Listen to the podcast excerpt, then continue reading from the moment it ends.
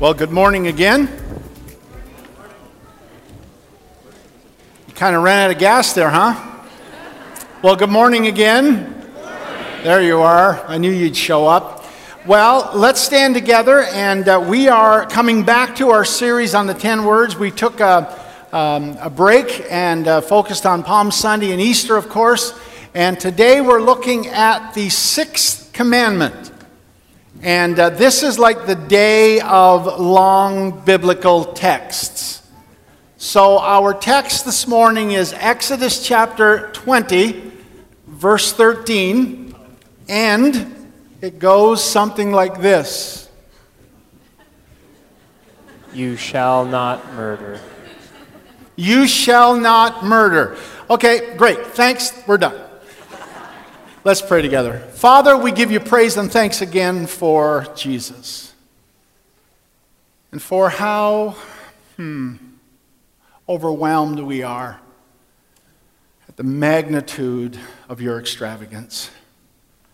And for the work and ministry of the Holy Spirit that takes everything that you have made available in Jesus and makes it possible and applicable to our lives. And so we ask now that that same Spirit, the Spirit of the living Christ, would quicken our mouths so we may speak, our ears that we may hear, our minds that we may comprehend, our hearts that we may understand, and Lord, our bodies. As we leave this place and go out into our community, into our relationships, our marriages, our families, our homes, our streets, into the places where we work, where we are educated, where we get our services, where we buy our services. And so, Lord, we pray that you would help us to live out the faith that we hold so dear, that we would do this tangibly in physical and in meaningful ways. And so, in your name and in the name of Jesus, we ask these mercies. Amen. I want you be seated.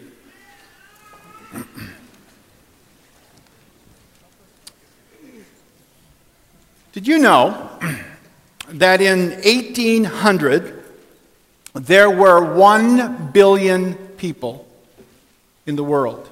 130 years later, there were 2 billion people in the world. 30 years after that, in 1960, the year that I was born, there were 3 billion people in the world. 27 years later, there were 5 billion. And nine years after that, there were 6 billion. And today in 2019, there is approximately 7.5 billion people in the world. And did you know that the world in which we live has been shaped by 6,000 years of organized warfare? That means that in 55 plus centuries of recorded history, there has only been, get this, 292 years of peace. Yes, 292 years of peace. Did you know that humanity has never built a weapon that has not been used in our world? And did you know that the 20th century, this past century, has been the bloodiest of all centuries and all the centuries put together prior to the 20th century? They estimate, whoever they are, that between 200 and 250 million people were killed. And that tells us that the entire chronicle of the human race has been marked by bloodshed. Now, you may or may not be wondering how does that relate to the sixth commandment?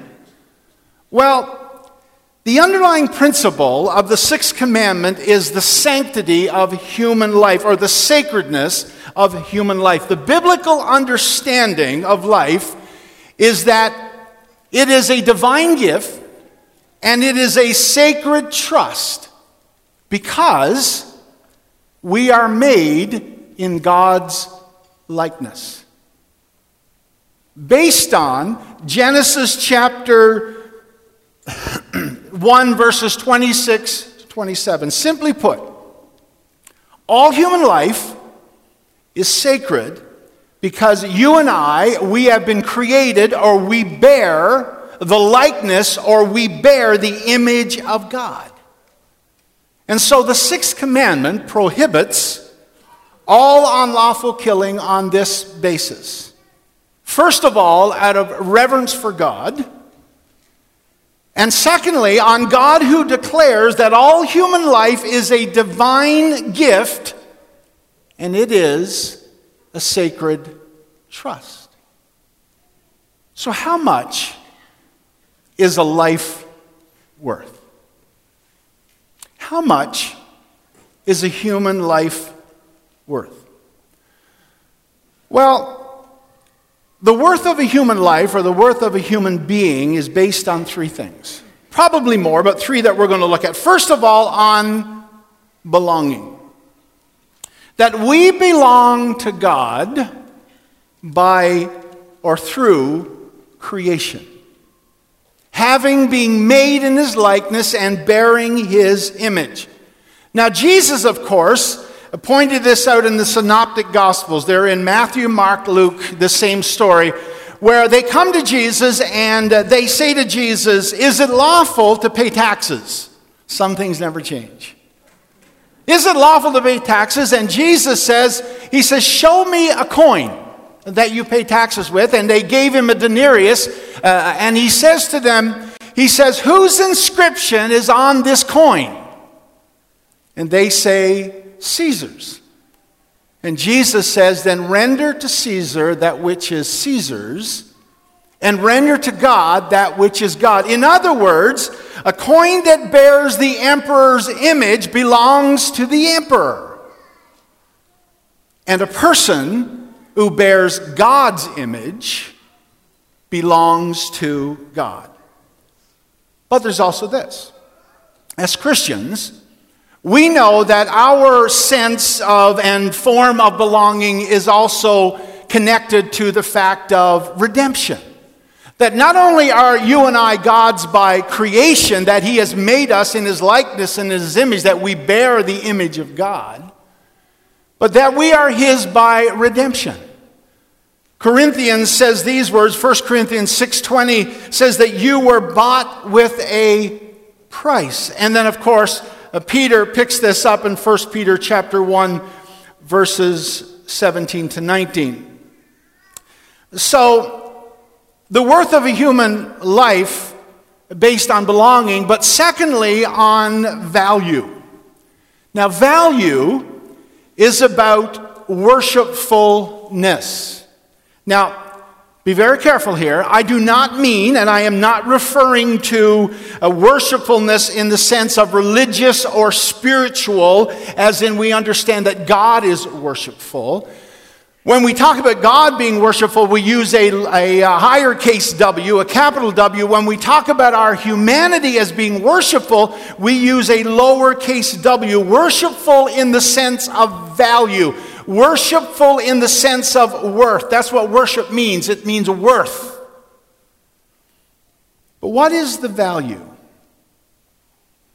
What is the worth of a life?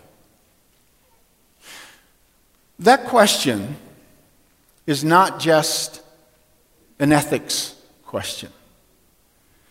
The question is bewildering.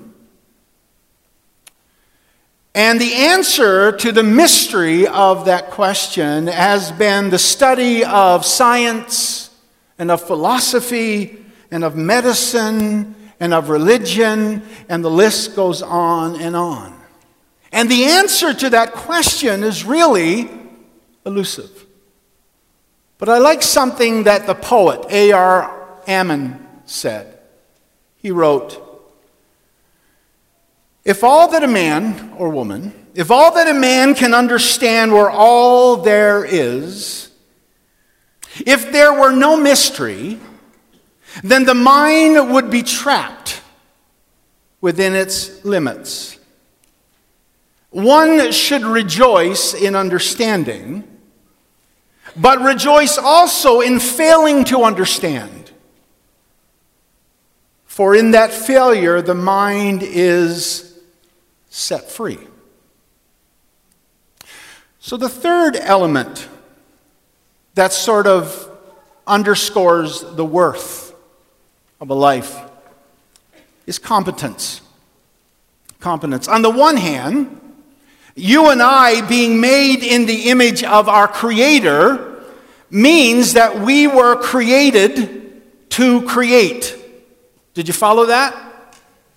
That us, you and I, being, being made in the image of our Creator, our Maker, also means that you and I were created to create. And our competence is in the fact that you and I are born makers. We are creators. Again, small lowercase c. But in the broader sense, we are artists.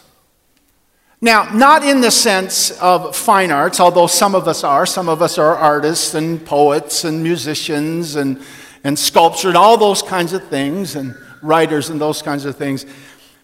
But artistry in the sense of something as common as making a marriage, a family, a home, of making a life.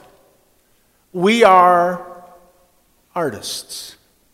We are makers after our maker. Now, on the other hand, on the other hand, so we are, because we are made in the image of our Creator, we are created to create. But on the other hand, we also understand as creators, as makers, as artists, we cannot create except by reworking the original works of creation. In other words, none of us are truly original. There's a really cute story of a person who raised their fist to God and said to God, I can create a person just as you can. And God says, Go ahead. And so the person reaches down and grabs a handful of dirt, and God says, Whoa, whoa, hold on for a minute. That's my dirt. You get your own dirt. Our competence is based on being made in the likeness of our Creator, which makes us creators as well. And what that means is simply this that you and I, we have an obligation of returning stewardship for the gift of our life. We are called to be responsible heirs of the life that we have, that we have been given because it is a divine gift and it is a sacred trust. But there's also this, which really gets to the heart of our text. No one has the right to destroy what they have not created. No one has the right to destroy what they have not created. And that brings us to homicide infanticide, suicide, and genocide, and why they are forbidden. Now, we all know that homicide, we all know that murder is wrong. Whether it is premeditated murder, which means that it is done with deliberate, that it's deliberately planned, or it's voluntary manslaughter, it's intentional, but it is, uh, sorry, intentional but not premeditated. Or involuntary manslaughter, which means it's without malice or intent.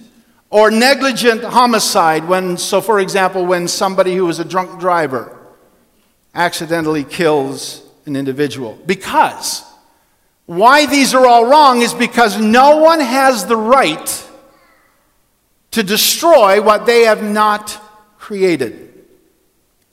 And that brings us then to infanticide. Now, infanticide is an old word. We don't use it much anymore.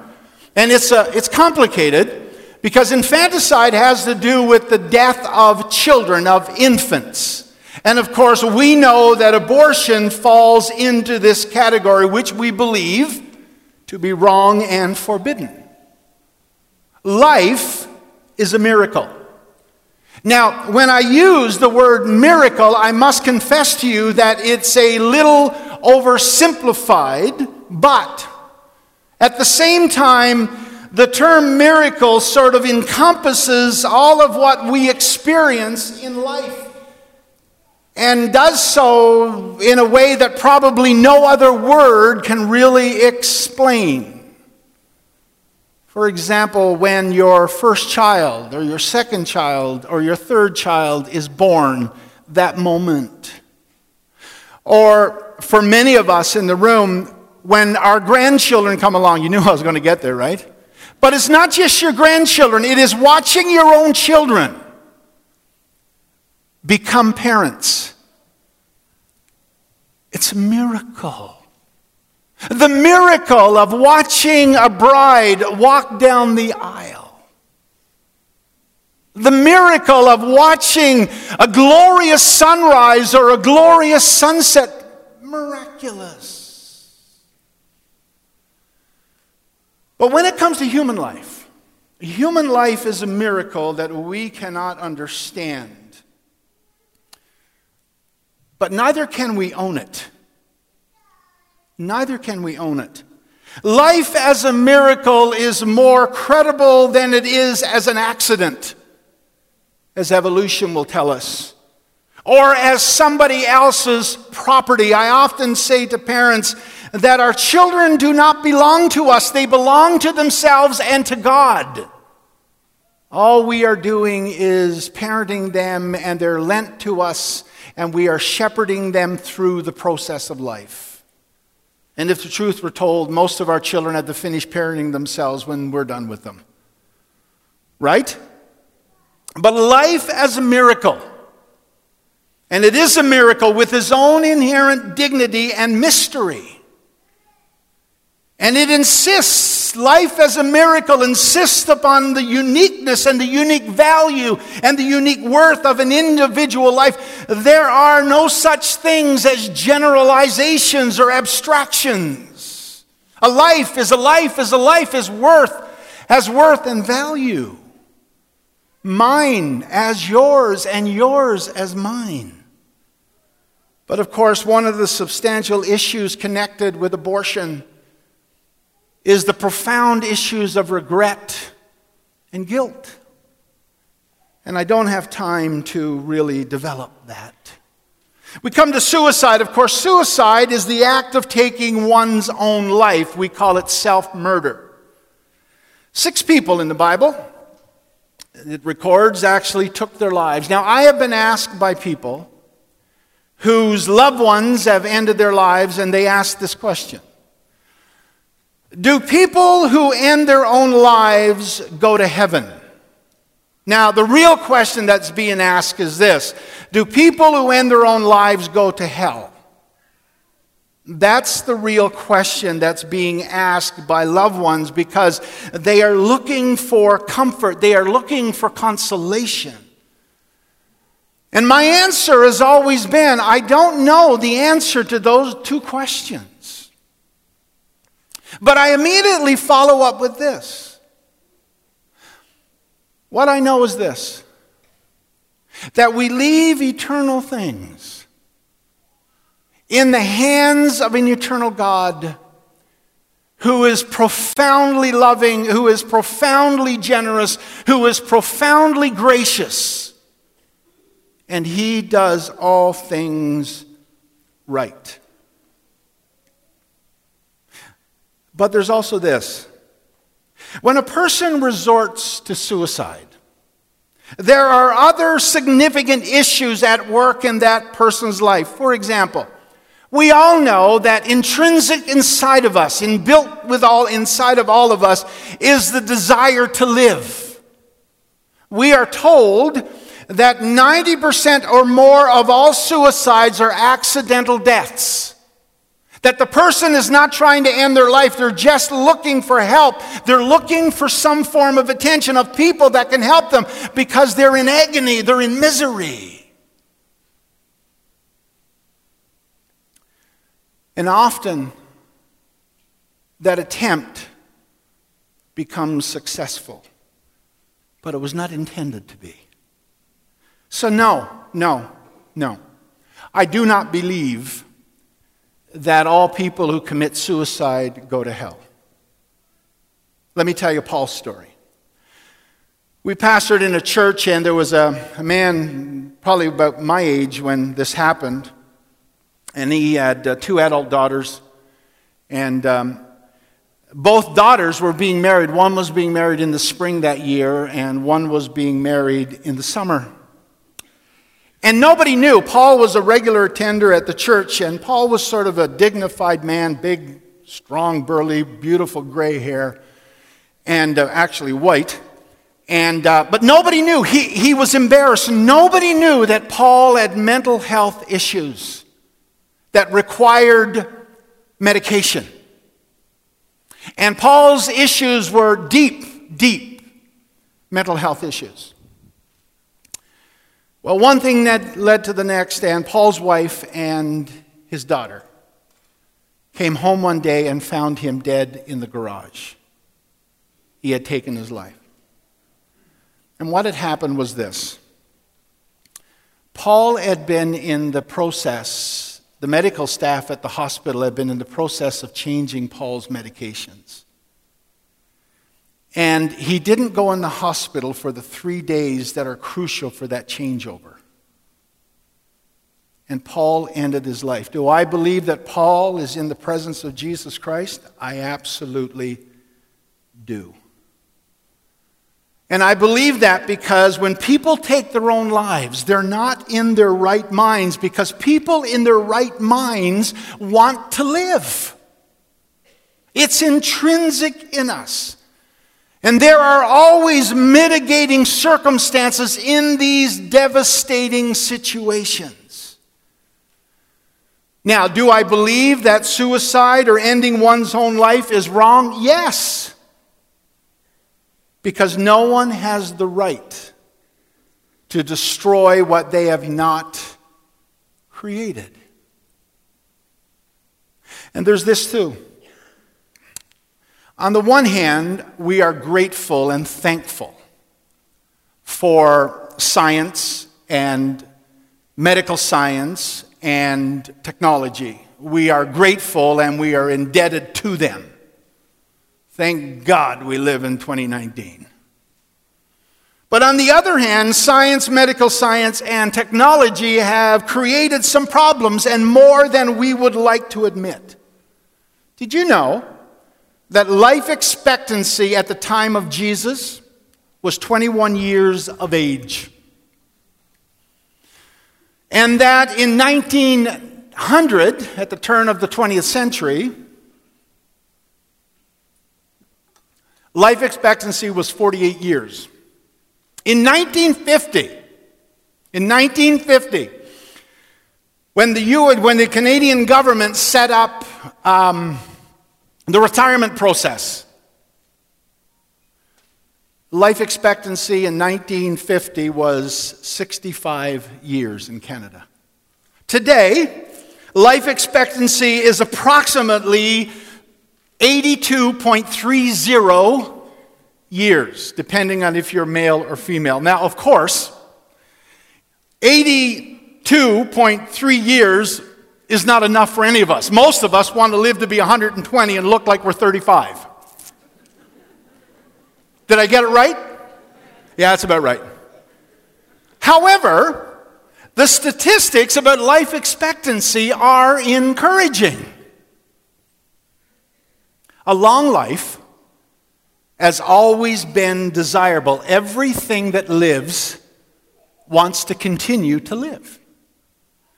But up until recently, that sentence has to be qualified. Long life is desirable, and everything that lives wishes to live up to a point. And past a certain point, and in certain conditions, death is more preferable. Because up to a certain point and in certain conditions, life is neither good and may not even be considered life. Just because we have the technology does not mean that we should use it. And part of the challenge that we forget is this that death is a very natural part of living. And for us as Christians, we should know this better than most because we know what's beyond this life and the hope that comes with a Christ who is risen from the dead. We do not grieve as those that have no hope, Paul says. But there's also this. So let me weigh in where angels fear to tread. Do we really have a Christian response, a solid Christian response for doctor assisted suicide? Where, in, in the cases of debilitating illness or terminal illness, and doctor assisted suicide creates profound ethical and moral and spiritual and biblical and theological questions and dilemmas. And just because we can doesn't mean to say we should. And who gets to play God? Who gets to decide when life ends? Because nobody, no one has the right to destroy what they have not created. There's another form, and I'll move on quickly here of murder that we need to address, and that is genocide, which is ethnic cleansing. And whether it's Stalin's Russia with 20 million Russians, or Mao Zedong's great leap forward in China with 30 million Chinese starved to death, or Hitler's Nazi Germany where 6 million Jews and another million people died because of his lunacy, or Pol Pot on the killing fields of Cambodia that killed 2 million of his people, or Idi Amin in Uganda, or it is um, Rwanda with 8 100,000 Tutsis in 100 days. Bosnia and Kosovo. Somebody said that no good thing is destroyed by goodness, good things are destroyed by wickedness. Now, most of us know, most of us here, most of us watching online, all of us, know that taking a human life is murder. It's a crime. And in some situations, it's heinous crimes. So, what does that have to do with us? Because the reality is, I mean, I doubt very much if there's anybody in the room here that's a murderer or has ever killed anybody. How does that apply to us? And that brings us to this the heart of the matter. There are six commands from the Old Testament that Jesus refers to in the Sermon on the Mount. And each one is introduced by the phrase, You have heard that it's been said. And he's referring back to some command in the law of Moses. And Jesus is not con- contradicting the command, he is actually reinterpreting the command as opposed to the traditional interpretation. In Matthew 5, verses 21 to 22, Jesus addresses this command, the sixth command do not murder. And he says that there are three things. He says, first of all, but I say to you that everyone who is angry, angry, angry with his brother or sister will be liable for judgment. The act of murder begins inward with unrighteous anger and hatred. He says, secondly, whoever insults his brother or sister will be liable to the council. And then he says in verse 22 and whoever says, you fool, will be liable to the hell of fire. Now, the words you fool, you probably know uh, that those words actually is moros in the New Testament. It's where we get the word moron. So when I say you're a moron, you're an idiot, you're stupid, you're a dummy, this is what Jesus is talking about. But Jesus is also saying this. Are you ready? You ready? Anger, verbal abuse, insults, name calling, slander, etc., are all violations of the sixth commandment. We just kill people with our words. How many of you have ever used or heard these words being used on you? Watch your mouth. Anybody raise your hand? I have heard that many times. I mean, when I was younger. How many of you raise your hand? You've either heard it or used it. It turns out it's totally biblical. Go figure, my mother's biblical. Psalm 141 3 Set a guard, O Lord, over my mouth. Keep watch over the door of my lips. And of course, in Matthew 12 34, Jesus says, Out of the abundance of the heart, the mouth speaks. The sixth commandment not only unmasks wrong actions, but it penetrates down to the root of murder. And Jesus said that the heart of the matter is a matter of the heart.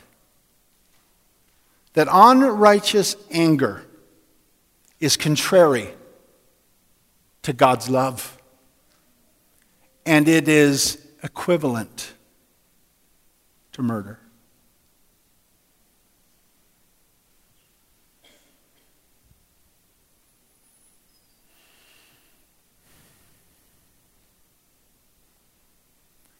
Father,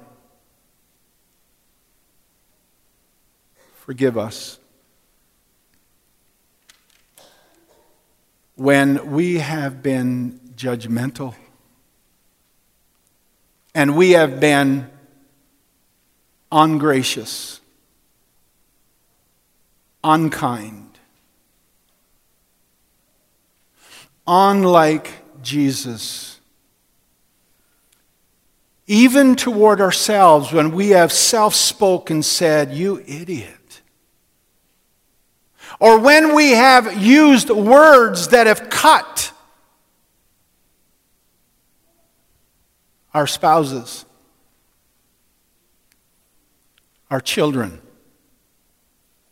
our parents, our siblings, our work colleagues,